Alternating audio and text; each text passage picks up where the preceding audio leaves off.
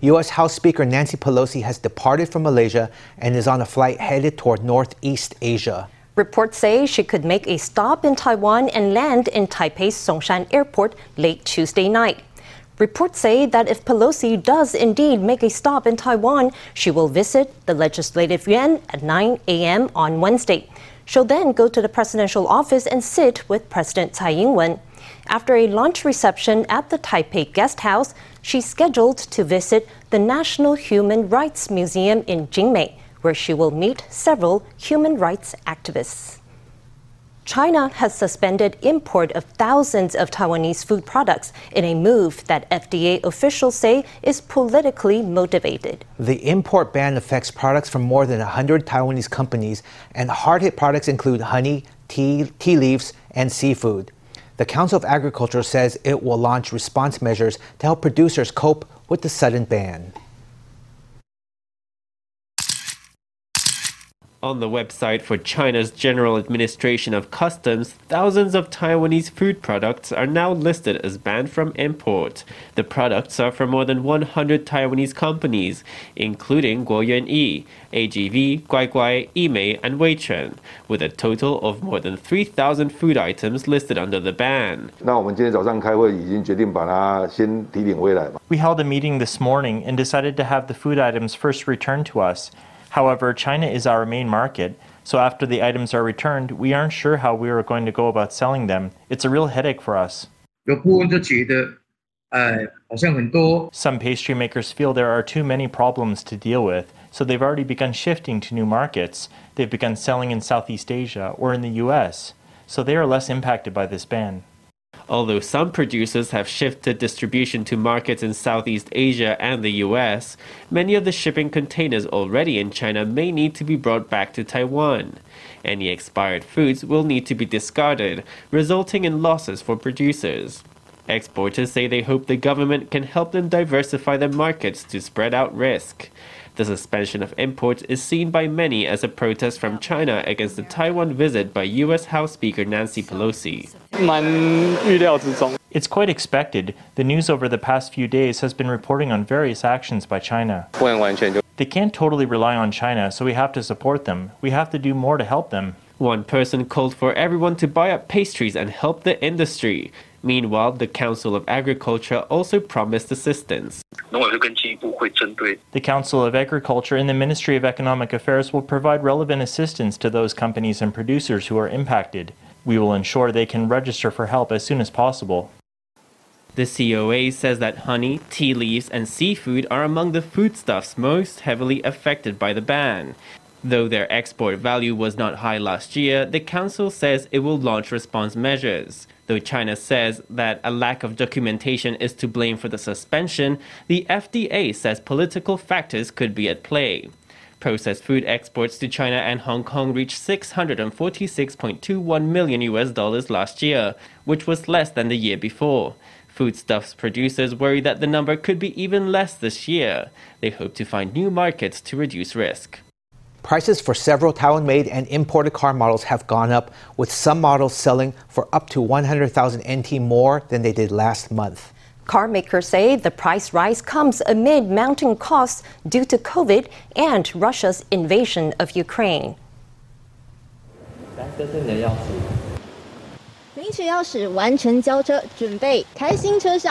The car dealer explains the features of the car models to find the best fit for each consumer. Starting August, the price of many Taiwan made cars and imported models is expected to go up. I was lucky to buy it before the price went up. It's almost as if I had earned some money. People who need a car for their commute will still buy it. It won't make a difference. COVID and Russia's invasion of Ukraine have sent material and chip costs soaring and disrupted shipping routes. Amid all these unfavorable conditions, carmakers say that they can't absorb costs any longer. We didn't want our customers to bear the brunt of it, so we did. We absorbed the costs all up until now. We can't absorb the costs any longer, so the price rise reflects some of these costs. Car models set to get more expensive in August include hatchbacks like the Honda Fit Hybrid and the Skoda Fabia, which will go up by 20,000 NT or about 2.5%.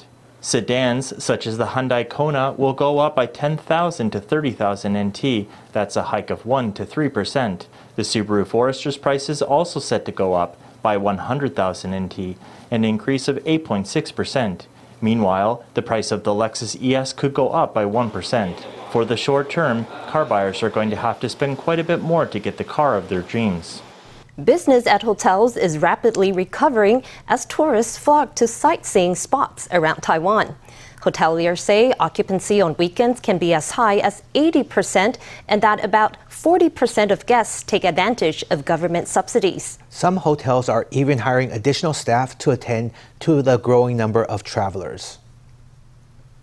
The hotel lobby is full of people as receptionists check customers in. Some travelers say that on weekends they had to wait more than an hour to complete arrival procedures. COVID is easing, and many people are taking advantage of summer discounts to go sightseeing with their family. We planned it to take advantage of the government subsidies. Some friends of mine were talking about how the programs were good to take the kids out during the summer break. The pool was packed full, and many hotels are fully booked. We had a really hard time finding a room last time we went to Yilan. Everyone is itching to travel, and hotels are finally profiting. Occupancy rates have gone up significantly.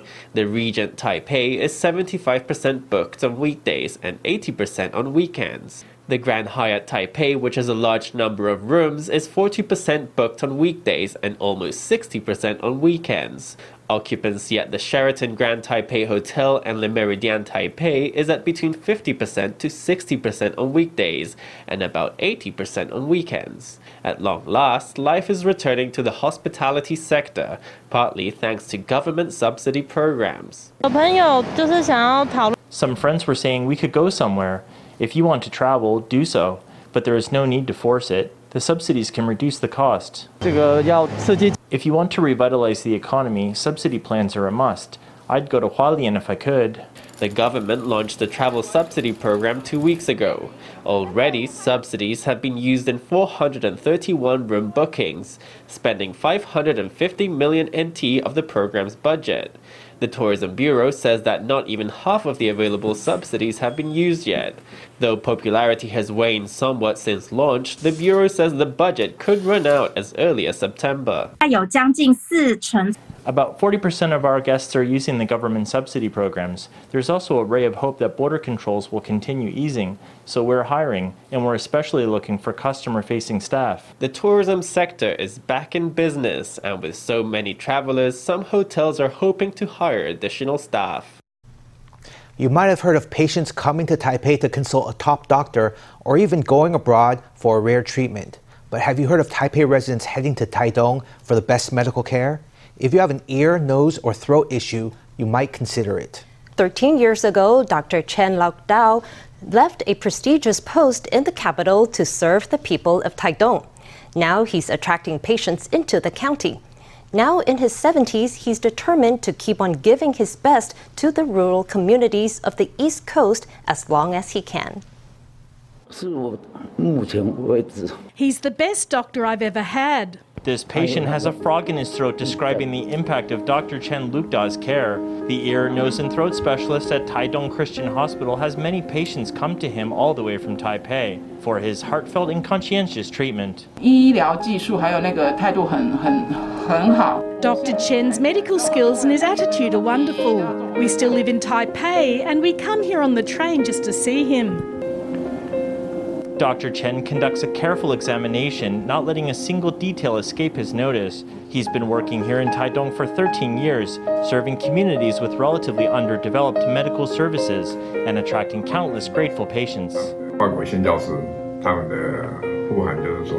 The foreign missionaries would say that the US was just over the road, but the top of the mountain was a world away. It seemed rather tragic to me that they came all the way from over the ocean, with the whole family in tow, still young, to help folks in Taidong. But our own Taiwanese neighbours wouldn't do anything to help.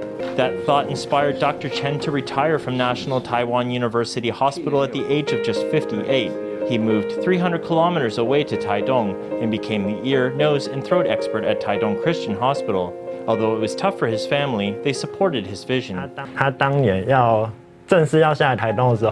That year, when he was officially going to move to Taidong, we bought a new car and we all went for a family trip to Sun Moon Lake. Then we drove home and he stayed here. Usually it's the children who eventually leave home, but for us it was our dad who left home. Now he's also branched out into education, paying for a classroom of hope where children from rural villages can receive free tutoring. I had a fall one year when I had a stroke, but God brought me back to life, giving me a new life. My doctor said that my work here wasn't complete yet and that I had to keep on going. Now seven years old, Dr. Chen has had seven stents put in his heart, but he's still full of enthusiasm for his work determined to keep on serving the people of Taidong for as long as he can. Taiwan on Tuesday reported 23,302 local COVID cases and 31 COVID related deaths.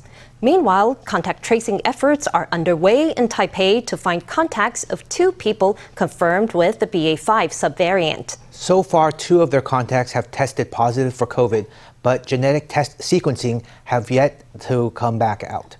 Let's hear from the CECC. 针对这个昨天公布的几个比较特殊的变异株的案例，哈，BA. 点五本土的部分。 Yesterday, we reported two special patients, two local infections of the BA5 subvariant. We have tested their families and colleagues, but genetic sequencing results won't come out for another day or two. We'll announce the results once we have them. It remains to be seen how widespread the BA5 subvariant is in Taiwan. Something that is growing, however, is the number of people with long COVID. So far, 3,174 patients have sought medical help at 108 designated clinics around Taiwan. Many patients report shortness of breath and difficult, difficulty even climbing up one flight of stairs. Today, we take a peek into the world of the entrepreneur. Three young foodies decided to band together to open a Japanese restaurant chain seven years ago. Although the early days were full of trouble, they managed to th- thrive and carve out a niche in the competitive industry. Let's take a look at how they did it.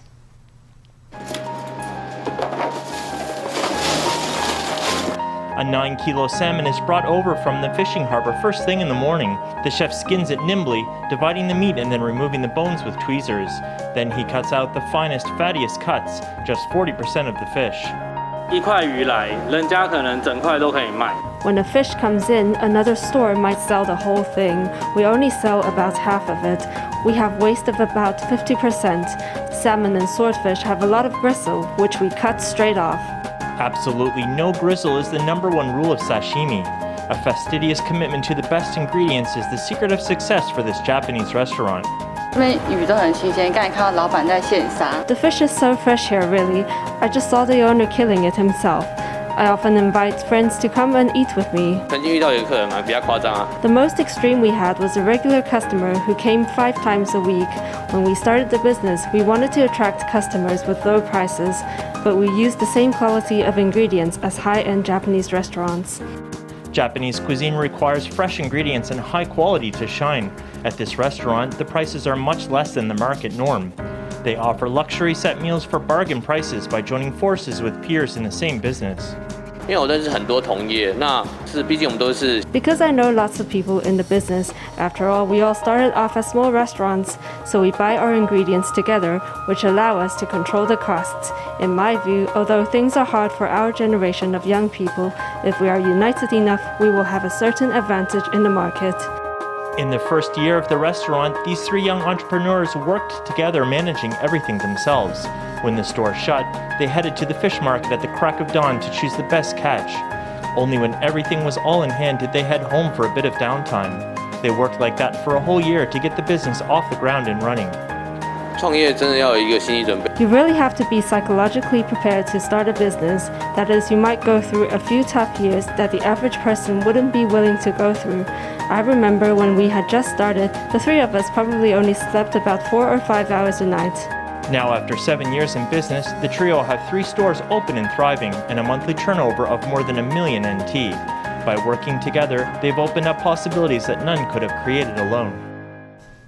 The Taiwan Railways Administration Union says that employees will not work upcoming holidays and that it is not ruling out a full strike in November. The union and transport ministry have failed to reach a consensus on workers' pay and benefits, among other issues related to the planned corporatization of the TRA. If the two sides can't work things out in time, the union says it may strike during November's local elections, which may have a big impact on voter turnout.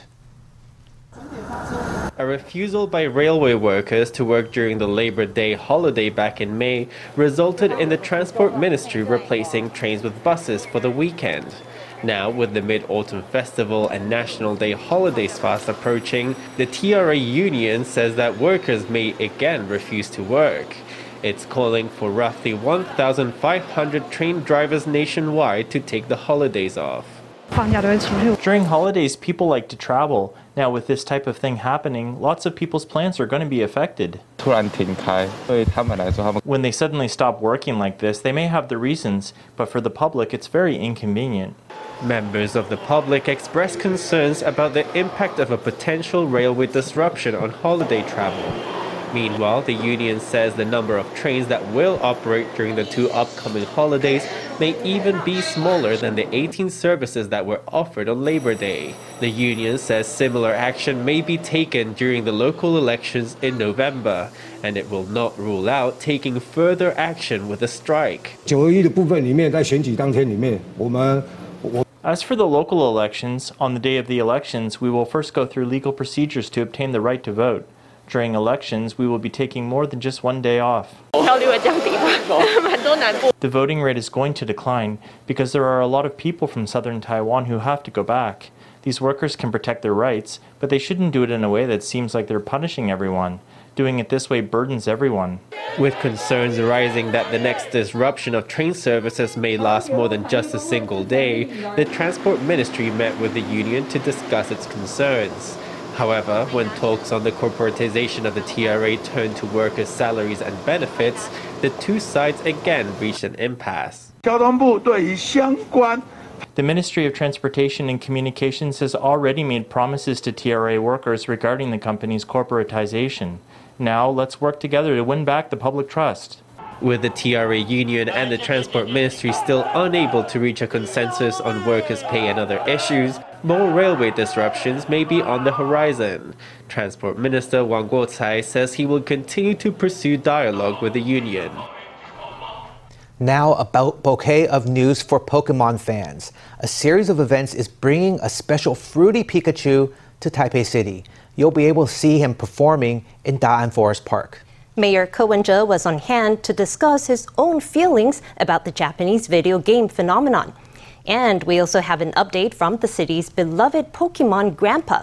When we last spoke to the Pokemon Go expert back in 2020, he had dozens of phones on one bike in his efforts to catch them all. A Pikachu in a fruity t-shirt charms the audience. This limited edition fruity Pikachu is only available in Taipei. He will appear in Pokemon Go for one year from October on and star at multiple events organized by the Pokemon Company and Taipei City. This glowing Pikachu has a luminous head at night. You can see him performing in Da'an Forest Park in the evening. Ticket holders will also get to meet the rare Pokemon Pachirisu. Taipei Mayor Ko Wen-je doesn't play Pokemon Go, but he knows that many see a likeness between him and Psyduck. I don't know why I get put together with Psyduck. I really can't see what we have in common, apart from this head scratching thing we do. Ko put on a Psyduck shirt prepared for him, but declined to enter a beauty contest with the Pokemon. This Japanese video game creatures are still as big now as they were decades ago, with seemingly universal appeal. Pokemon Go is especially popular. In Taiwan, like in most countries, the average age of gamers has gone up. The way we play video games has changed. Now you can also play while walking outside, so it's also a health or fitness thing. You can also interact with other gamers in real life. Two years ago, Taiwan featured its own Pokemon Go celebrity. A grandpa who attached more than 60 smartphones to his bike in order to catch them all. His dedication made him the most famous Pokemon hunter in the country.